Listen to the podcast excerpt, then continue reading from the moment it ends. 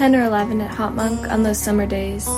The smell of good food and beer and laughter, me and her, before all the rules were made. Sneaking into the concert room. It was dark. We couldn't breathe a word. Had to be quiet. We hid. Hid behind curtains and chairs, but he found us, the man with the keys, and told us we had to go back out again. But that didn't stop us. Oh no. Tiptoe, tiptoe, hush. No one can know.